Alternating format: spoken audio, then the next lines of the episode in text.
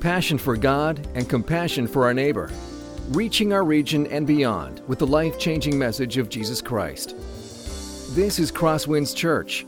And now, here's Pastor Jordan Gowing. As we approach 2 Samuel, we'll be in chapter 2 this morning. I uh, would love for you to turn to that chapter if you have a Bible with you. Um, as you're doing that, I want to ask a, a question, um, kind of to frame our time in God's Word this morning. And that is um, talking about the will of God, talking about the plan of God. What do you do with your life when the, the Lord's plan for your life takes an unexpected turn? How do you respond in that moment? What is your response when the experience reality of your life doesn't line up with your hopes?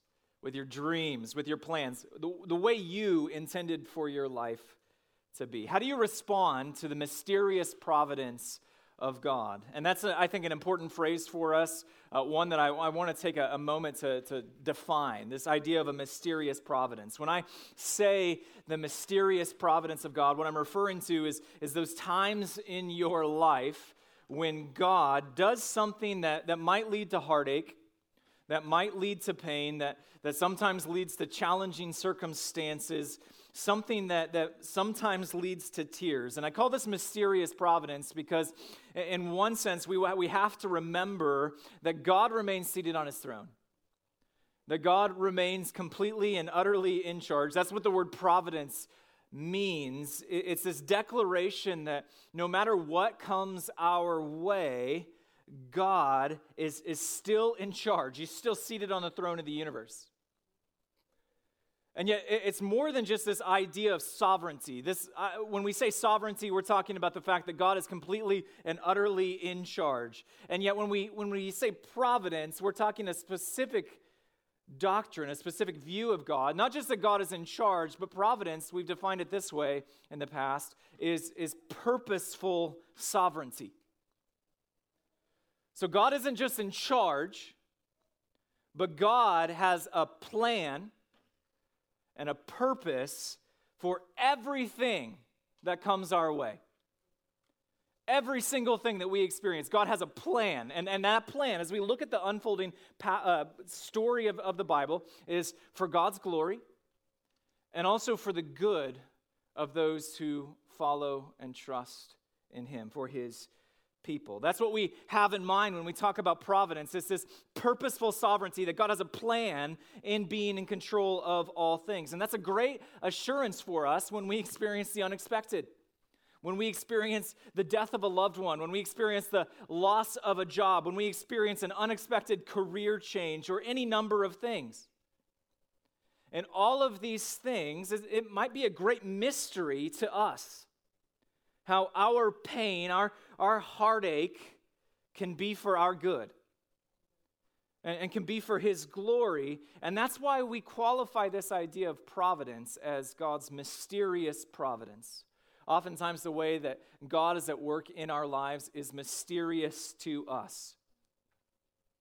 And yet, that does not discount His purposes. The question for us in these times is simply what do we do when we experience God's mysterious providence, when our lives take unexpected turns, that we experience things we're not particularly interested in. And we're wondering why God has allowed us to experience this, even if it's just a big unknown. We like the familiarity of our lives. And we're now forced into this unknown, this new status quo. And that question, how we respond to the mysterious workings of God in our lives, is, is on full display in 2 Samuel chapter 2. 2 Samuel 2, we started 2 Samuel last week looking at the death of Saul. This comes immediately on the heels of not just the death of Saul, but also how David responds to that. And what we see here is two approaches from two different people on how to respond to God's mysterious providence in our lives. We first we're going to see David, his humble contentment in the Lord's plan. And then we're going to see Abner, And we'll be introduced to who Abner is specifically in a moment. But Abner has this defiant rebellion against the Lord's plan. And we're going to consider each in turn. That'll be our, our focus this morning. Would you pray with me as we approach God's word? Father, there is not a single heart in this room that isn't known to you. You know more than we can begin to fathom all the burdens, pains, heartaches, challenges, tears, sorrows, but also the joys, the, the victories, the rejoicings, the happiness of every single person in this room. And we ask that as we approach your word, you would speak to us. We trust you. We believe that you will do just that this morning because you're a God who delights to reveal himself to his people. And we thank you for that, God. We ask that as we open your word, you would strengthen us through your spirit to live ever more increasingly in a way that brings honor and glory to your Son, to our King, to King Jesus. It's in His name that we are able to pray, that we have full access to the throne of grace. It's in Jesus' name we pray. Amen. All right, as I mentioned, 2 Samuel comes immediately after the events of uh, chapter 1 in 2 Samuel. This is where we saw David uh, and how he responds to the death of King Saul. The news of Saul's death reaches David. David has been anointed king years earlier by the Lord in 1 Samuel chapter 16. And now it seems that the path is clear for David to at last ascend to the throne. He has waited. He has bided his time. He has sought to honor the Lord with his actions by waiting on God's timing, not on taking things into his own hands. And now we see this moment and we ask, is this the time? Is this the time that God has for David? Let's look at verse 1 here. After this, David inquired of the Lord, Shall I go up into any of the cities of Judah? And the Lord said to him, Go up. And David said, To which shall I go up? And he said, To Hebron. All signs in David's life at this moment. Just kind of remember where we're at. David, for the last year and a half, has been living among the Philistines in this land, uh, in the city of Ziklag. Ziklag is at a lower elevation, and he's thinking, All right, Saul is dead. Now, God, should I go up? Should I return to the land of Israel? All of the circumstances seem to say yes. All of the signs, all of this evidence points to this moment, David ascending to the throne. And yet, what does David do? He doesn't just assume, he seeks the Lord. For David, it is not enough for him to look at the events of his life and to say, you know what, this makes sense. So I'm just going to go ahead and do it more than becoming king. David desires to honor the Lord, and so first thing he does is he seeks the Lord's guidance. And there is much we can learn from David in this moment, isn't there? David knows that circumstances can be deceiving. More than that, David knows that his heart can twist its perception of those circumstances to be what he wants rather than what the Lord wants. And more than favorable circumstances, David wants the Lord's favor. And so before he makes any move, he seeks God's guidance. Now, today, we don't have a high priest that can define, divine the will of God through Old Testament means. That's what David does here when he inquires of the Lord. He goes to the high priest Abiathar. The Abiathar approaches God and, and inquires of the Lord. Instead, we have a great high priest, our King Jesus, who through the Holy Spirit, through his word, through the wisdom of the church, God at work in the midst of his people, he has given us all things that pertain to life and godliness, as we see in 2 Peter chapter 1, verse 3. And it's not inherently wrong for us to look at our circumstances and see an opportunity, but before we seek that opportunity, we have to seek the Lord in His Word and in prayer and in the wise counsel of the church. We ask ourselves, will what I do honor the Lord? Is this a wise decision? What are my motives in this area? In short, we follow the example of David. Verse 2. So David went up from there and his two wives also, Ahinoam of Jezreel and Abigail, the widow of Nabal of Carmel. And David brought up his men who were with him, every one with his household, and they lived in the towns of Hebron. And the men of Judah came, and there they anointed David king over the house of Judah. So David has been told by the Lord, after inquiring of the Lord, to go to Hebron. He does exactly what God has said, has asked of him. And so he leaves behind this Philistine city that he's lived in for a year and a half, settles in Hebron. Hebron is located in the center of Judah. Hebron has this important history among the people of Israel. It's no coincidence that David goes to the land of Hebron. He's anointed king in Hebron. Take a step back from this text and look at the idea or, or, look at where Hebron is mentioned other places in the Bible. The first place you'll see, you'll begin to notice, is that Hebron is the, the burial place of the patriarchs the fathers of Israel, Abraham, Isaac, and Jacob, all buried at Hebron, their wives buried at Hebron. David's anointing here in, Gen- or in 2 Samuel chapter 2 in Hebron should draw us back to Genesis chapter 12. This promise that God makes to Abraham all the way back centuries before David. It says this Now the Lord said to Abram, Go from your country and your kindred and your father's house to the land that I will show you, and I will make of you a great nation, and I will bless you and make your name great, so that you will be a blessing. I will bless those who bless you. Him who dishonors you, I will curse. And in, and in you, all the families of the earth shall be blessed. So, centuries before David, God enters into this covenant. A covenant is just an unbreakable relationship and promise with Abraham and his descendants. But this promise isn't just for Abraham alone. We see that this promise is for all the families of the earth. In other words, it was a part of God's plan to bring redemption, to fix a broken creation. And here in 2 Samuel chapter 2, by tying David to Hebron, to Abraham, the author of 2 Samuel is, is making some astonishing claims about how God plans to bless the nations, how God plans to, to bless all the families of the earth. We might ask, how? Well, it's not until we get to the New Testament that we see that it is not through David, it's through the son of David, through Jesus, that God's plan is at long last revealed. Anyway, back to our text. David here is anointed king in Hebron. We might think that David would be offended by this development. After all, God has said that David would be king over all Israel. David has waited patiently for years, maybe even decades, for this moment to come.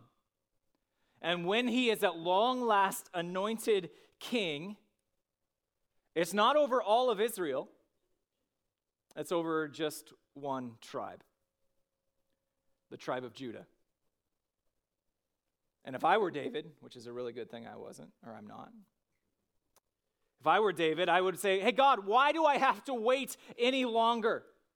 This isn't what you promised to me. Why are you making me wait? How does David handle this unexpected turn in the Lord's plan for his life? Take a look at the rest of verse 4. When they told David, it was the men of Jabesh Gilead who buried Saul, David sent messengers to the men of Jabesh Gilead and said to them, May you be blessed by the Lord because you showed this loyalty to Saul your Lord and buried him. Now may the Lord show steadfast love and faithfulness to you, and I will do good to you because you have done this thing. Now, therefore, let your hands be strong and be valiant, for Saul your Lord is dead, and the house of Judah has anointed me king over them. So, David seems to take his kingship over Judah, but not all of Israel. He seems to take it in stride. He's more concerned with honoring those who, at great risk to themselves, rescued Saul's body from the Philistines so that they could give it a proper burial, so that they could honor the body, the life, the memory of Saul. And so he sends these messengers to Jabesh Gilead, located some 70 miles away, and he praises them for their faithfulness. Now, his language here is extremely covenantal. It's covenantal language. The word loyalty, when he's talking about these men of Jabesh Gilead, they showed loyalty to their Lord Saul.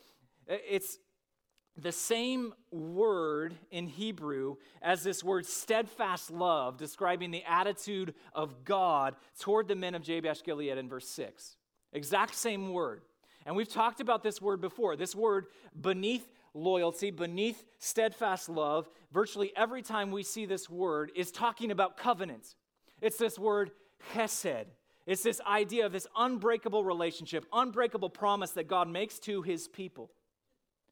And David here is saying that the men of Jabesh Gilead, they're faithful followers of the Lord because of how they have acted in how they treated Saul. They've shown hesed to Saul. They've acted in a way that God desires for his people to act in light of God's love and commitment to his people. And so David blesses the men of Jabesh Gilead for their actions.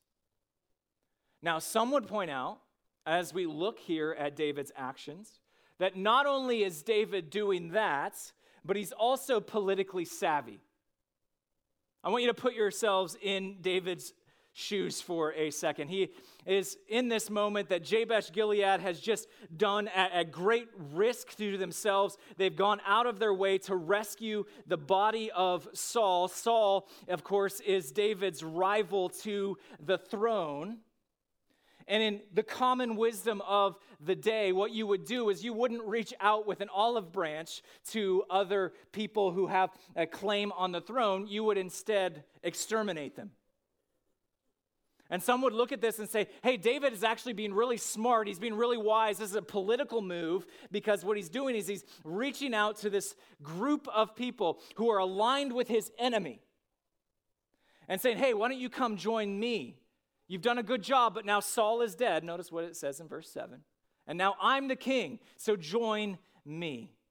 And people say, you know what, this is nothing more than just a political move from David to, to conjure up support from Saul's old rivals, or excuse me, of, um, Saul's old supporters. And my response to that is so what? Honestly, it would be completely missing the point for us to see here that David is solely acting on the, the interests of, uh, of just himself. And yet, at the same time, David's actions here give us a really good picture of what it means to wait on the Lord. It doesn't mean to just sit on your hands and do nothing. You can be active.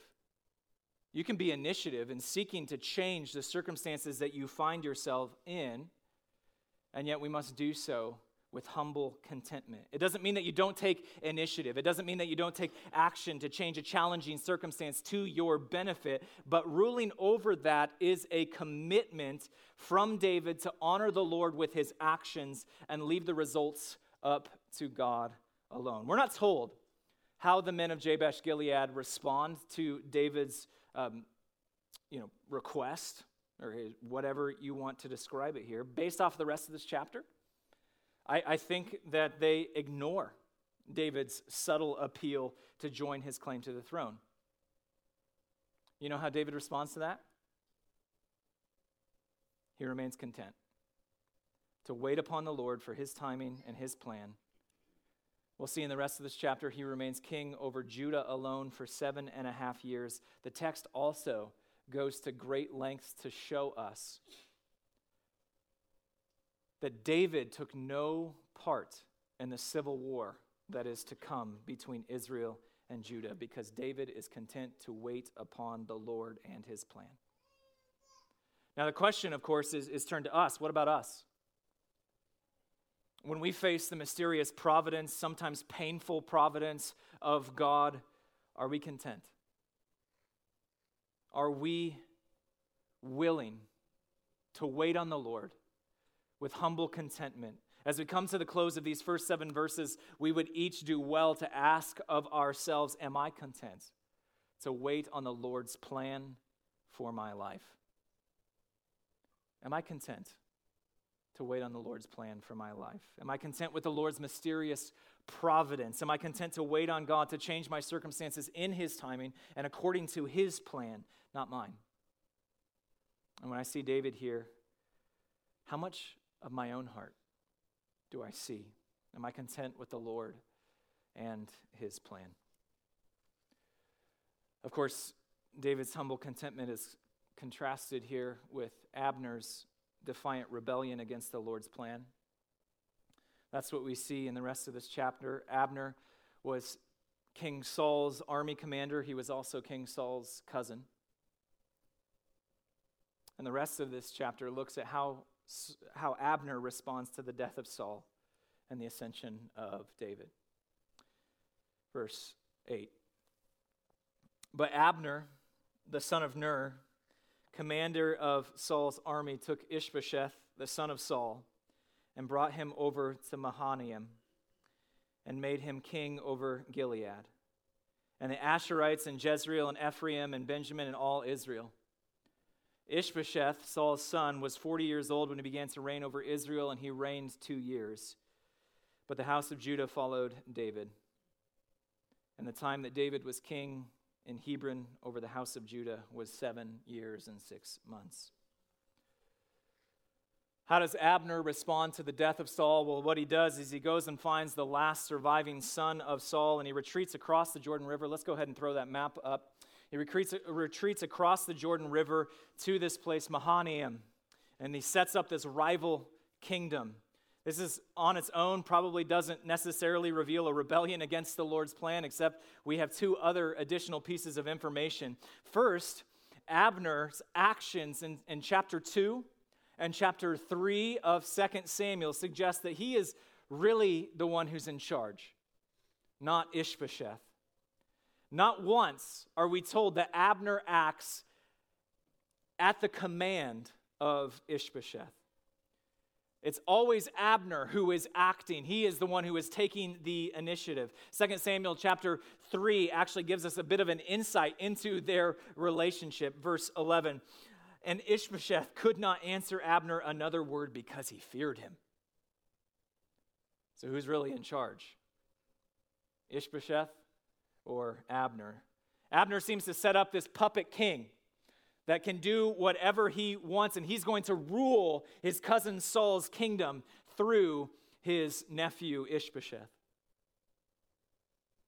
Second, we see that Abner was aware that David was the Lord's anointed king, and yet he just didn't care.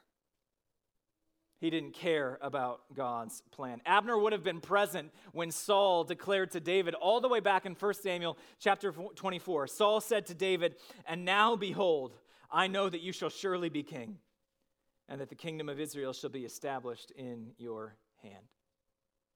Even more explicitly, Abner confesses that he knows the Lord's plan for David.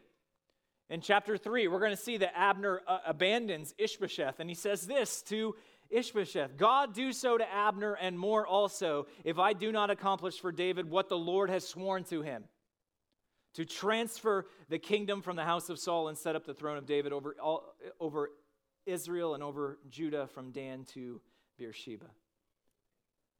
So you see the heart here? The, the focus of this chapter is we have two kings. We have David and Ishbosheth, but that's not the, the, the contrast here. The contrast is between David and Abner. These two men with radically different approaches to the plans of God when it doesn't go their way. David humbly waits on the Lord to accomplish his plans, to accomplish his purposes. Abner, in spite of knowing God's plan, just doesn't care doesn't care what God's plan is, defiantly rebels against the Lord's plan for his people, sets up this rival kingdom, and for all intents and purposes, that rival kingdom is his. Let's keep reading. Verse 12. Abner the son of Ner and the servants of Ishbosheth, the sons of the son of Saul, went out from Mahanaim to Gibeon. And Joab the son of Zeruiah and the servants of David went out and met them at the pool of Gibeon.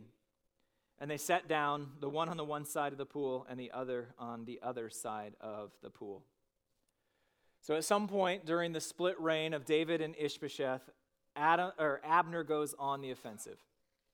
He travels from Mahanaim in the, in the Transjordan area across the Jordan River, 70 some miles away from David. And he leaves that location and he travels into this place called Gibeon. Let's go ahead and, if that map's not up, show this map. That'll show us what exactly is happening here. Gibeon is only 25 miles away from Hebron. More than that, it's only about five miles away from Judah itself, from David's territory. So it looks like Abner, by making this move to Gibeon with an army, is about to go on the offensive against David and Judah. Even if he's not going to attack David and Judah, Gibeon is only three and a half miles away from Gibeah. Are you taking notes? Because it's confusing for me too. It's only three and a half miles away from Gibeah. Gibeah was the location of Israel's capital under King Saul. So maybe he's not going to attack Judah. Maybe he's making a play for the former capital under Saul so that he can move Ishbosheth and, and assert his claim to the throne over all of Israel in Gibeah. Either way, this moment right here is this form of Cold War hostility toward David. Significantly, the text doesn't tell us that David sends out men sends out his army commander to confront, jo- uh, to confront him. Instead, it is his nephew, Joab, who goes and confronts Abner. It appears, as we look at 2 Samuel chapter 2, that Joab acts completely unilaterally and he confronts Abner at Gibeon. Standoff ensues. Pick up in verse 14. And Abner said to Joab, Let the young men arise and compete before us. And Joab said, Let them arise. Then they arose and passed over by number 12 for Benjamin and Ishbosheth, the son of Saul, and 12 of the servants of David. And each caught his opponent by the head and thrust his sword in his opponent's side, so that they fell down together. Therefore, the place was called Helkath Hazurim, which is at Gibeon. And the battle was very fierce that day and Abner and the men of Israel were beaten before the servants of David. In ancient times, it was a common belief that battles between two different armies were ultimately just a battle between their two different gods. And the victor, the stronger God's army, would assure that he would be the one who would win the battle. And if a God could prove his supremacy over another God through two different armies, he could just as easily do it in a one on one battle. And so it was oftentimes preferable to have what was called representative combat to declare the victor. So rather than having two armies fight against one another to determine which God was supreme, in ancient times you would just have sometimes just one verse 1, to prove the supremacy of a God. Now, it's important to recognize that even though Israel oftentimes believe this, the Bible rejects that term, that, that view of things. And yet, that, that's what takes place here in this moment. And yet, rather than the battle between two different gods, it appears that this battle is actually to determine the Lord's favor. Whose side is God on? And so, to, to spare a widespread battle, they choose 12 from each side to fight one another. God has already spoken, however. He's already revealed who his chosen king is back in verse 1, multiple times in 1 Samuel. And so, God sees that there's no, no need to say it again, especially on Abner's terms, Joab's terms. If anything, the silence of God in this moment, the, the pointless slaughter of these men of Israel and Judah, is all the message that they need. And yet, no one is willing to listen to the Lord, and the first battle of Israel's civil war breaks out because of a refusal to listen to the Lord, refusal to listen to God's plan. Verse 18. And the three sons of Zeruiah were there Joab, Abishai, and Asahel.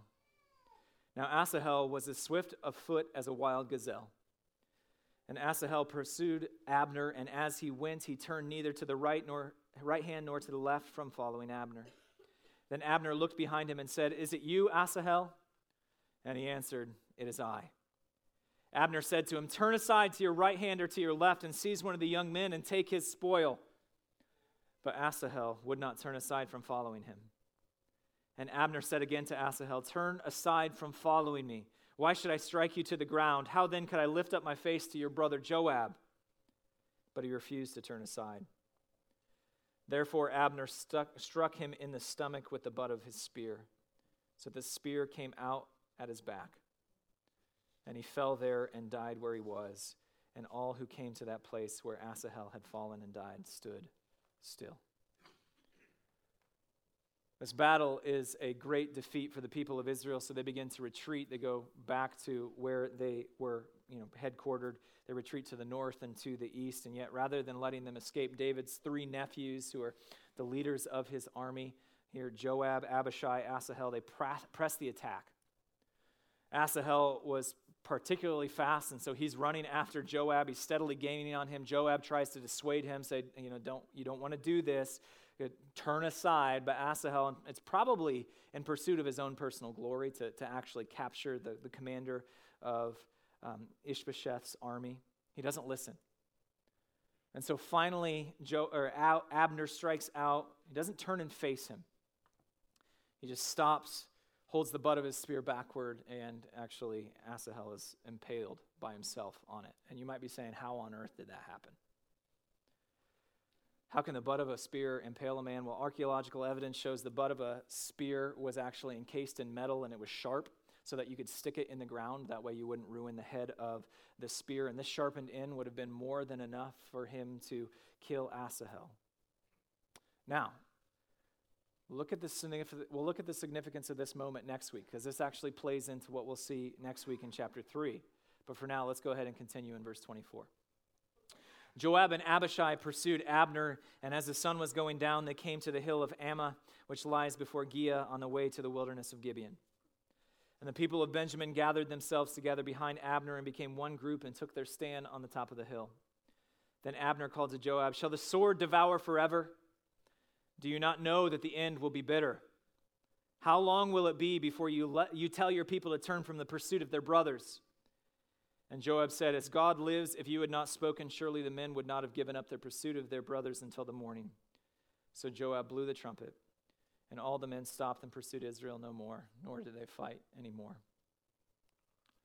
Joab and Abishai, they fly into a rage because of their brother's death, and they want revenge on Abner, and so they pursue him for the rest of the day until the sun sets.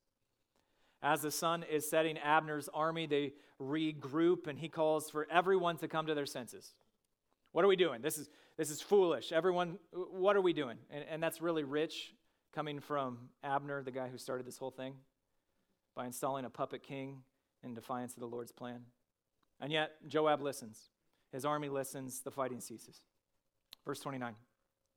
And Abner and his men went all that night through the Arabah. They crossed the Jordan, and marching the whole morning, they came to Mahanaim. And Joab returned from the pursuit of Abner. And when he had gathered all the people together, there were missing from, the, from David's servants 19 men plus Asahel. But the servants of David had struck down of Benjamin 360 of Abner's men. And they took up Asahel and buried him in the tomb of his father, which was at Bethlehem. And Joab and his men marched all night and the day broke upon them at Hebron. So both armies, they return home. Army of Judah stops in Bethlehem to bury Asahel, and the final casualty numbers are, are sobering, especially for Abner's army. At the end of chapter 2, both armies have returned home. And we're left with this glimmer of hope that this civil war is actually going to just be a battle. And this, this ceasefire that Abner has called for is going to bring everyone to their senses. Civil war is avoided. Unfortunately, that's not what happens. The conclusion of this count is actually found in, in chapter 3, verse 1. And there was a long war between the house of Saul and the house of David. And David grew stronger and stronger while the house of Saul became weaker and weaker. This long civil war lasts probably the entirety of Ishbosheth's two year reign. It breaks out. David steadily is gaining power and strength. Abner's kingdom is gradually losing more and more ground. And here in this verse, we see the utter futility of rebelling against the Lord. Abner has rebelled against the Lord and his plan And it's completely a pointless move from Abner. In spite of all of his efforts, it is utterly useless to rebel against the Lord and his plan. Because the Lord is going to accomplish his purposes. We would do well to take that lesson to heart. When we come face to face with God's mysterious providence, and his plan doesn't line up with ours, how are we going to respond? That's the question of this second half of this chapter. When the Lord's plan doesn't align with mine, how will I respond? How will I respond when God's plans are not my plans? Listen to the warning of Abner here from this chapter. When the Lord's mysterious providence is bitter, do not become bitter yourself. When we look at Abner, how much of ourselves do we see? You see, in God's kindness, He has given us a glimpse of the futility of opposing Him and His plan in this passage. And a defiant rebellion against opposition to God might not result in immediate failure. We can be confident that just like Abner, just like the people of Israel, it is pointless to act, to reject the Lord who rules over the entire cosmos. In the end, it will be utterly pointless and useless. In the end, the Lord's plan and purposes and timing will prevail, not our own. And so we have to ask ourselves when the Lord's plan does not align with mine, how will I respond? As is the case every week that we've been in 1 Samuel and 2 Samuel, the broader context of the Bible takes our gaze from David and turns it to Jesus. David here is this one who is humble and content to wait upon the Lord and upon the Lord's timing, upon the Lord's plan. And he's a forerunner of the son of David who gladly waits upon the Lord, even at great cost to himself. I, you only have to look at the prayer of Jesus in the Garden of Gethsemane to see the same type of heart that we see from David. Hours before the cross, Jesus prays that there would be a different way that, that God would find a different way to accomplish his purposes if it meant that Jesus could avoid the cross. Jesus in Matthew chapter 26. And going a little farther, he fell on his face and prayed, saying, My Father, if it be possible, let this cup pass from me. Nevertheless, not as I will, but as you will. You ever consider this is the heart of Jesus in this moment? He knows full well what awaits him. He doesn't want to go to the cross. He doesn't want to drink the cup of God's wrath. He doesn't want to be separated from his Father. He doesn't want to walk the road to Calvary. He says, If it's possible, let this cup pass from me. Here we have the longings of the Son of God to avoid a judgment he does not deserve. And yet, at the end of his prayer, we see that more than all of that, he wants to do his Father's will. He wants to remain faithful to his Father. He's content with his Father's will. He will do his Father's will. Before Jesus is nailed to a cross at Calvary on Friday, he nails his own will to a cross in Gethsemane on Thursday. And David's contentment to wait upon the Lord and the Lord's plan pales in comparison to the Son of David and his willingness to wait upon his Father and his Father's plan, even when that meant great suffering and pain. Jesus is indeed a better king, the king who will make all things new once more. But there's, there's more to this text. Not only does this passage force us to look to Jesus' faithfulness, as we've seen, it also forces us to examine our own hearts, how we respond to the Lord's plan, how we respond, respond to the Lord's timing in our lives, especially when the Lord's plan, his mysterious providence, means pain and heartache. And that's the core of this passage, a question I hope each and every one of us takes home, takes to heart each and every season. Am I content with the Lord's plan? Am I content with the Lord's timing? Am I rebelling against it? Am I content with the Lord? It's not uncommon for us, like David, to not understand what God is doing in our lives. Why does He allow us to go through trials? Why does He allow us to go through challenges? And yet, also, like David, we have the opportunity to follow him faithfully and contentedly no matter what we face. Over the last few weeks, I've been reading through the book of Job. I think Job is one of those books that you really should just read in one sitting because it, it, it's just too hard to read over the course of you know several weeks just like me. Because then you don't miss or because then you miss kind of what what the, the overarching story is about. It's, it's so much more powerful when you just sit down and read it all together. And, and the, the narrative of, of, of job tells us you know Dave, or job is job, job loses everything he has he loses just about all of his possessions, his children. He's afflicted with a body that is wasting away, and he has no idea why. We understand why, but Job doesn't. And for 36 chapters, this is the summary of Job. For 36 chapters, Job basically says why. And that's not fair. And his friends prove to be really rotten friends because they say, well, it's probably your fault. And for 36 chapters, that's what takes place. And then at the end of the book, you get to chapter 38, and God at last speaks. And you know what God says? He looks at Job and he says, Are you God? Or am I? And the message of Job, when you take it as a whole, is simple, but it's, it's life altering. It's that we are not God and we are not guaranteed an answer to the mysterious providence of God. You may not know why God has ordered things the way He has in your life to cause you pain and to bring Him glory, but the message of Job is equally clear that this God is still worth trusting. He's still committed to His glory and to your good. And when that takes root in your lives, you begin to see, not always, but in increasing measure, that that answer can be good enough. Because He is God and I am not. We can be content to live in the mystery of His plan for my life.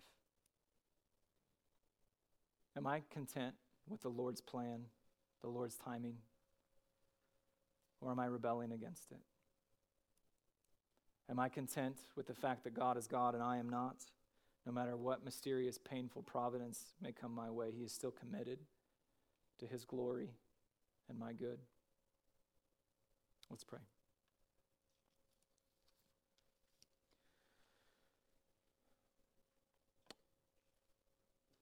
Father, in, in every season, Help us to look to you, to trust in you. Help us to be content in who you are and your plan for us.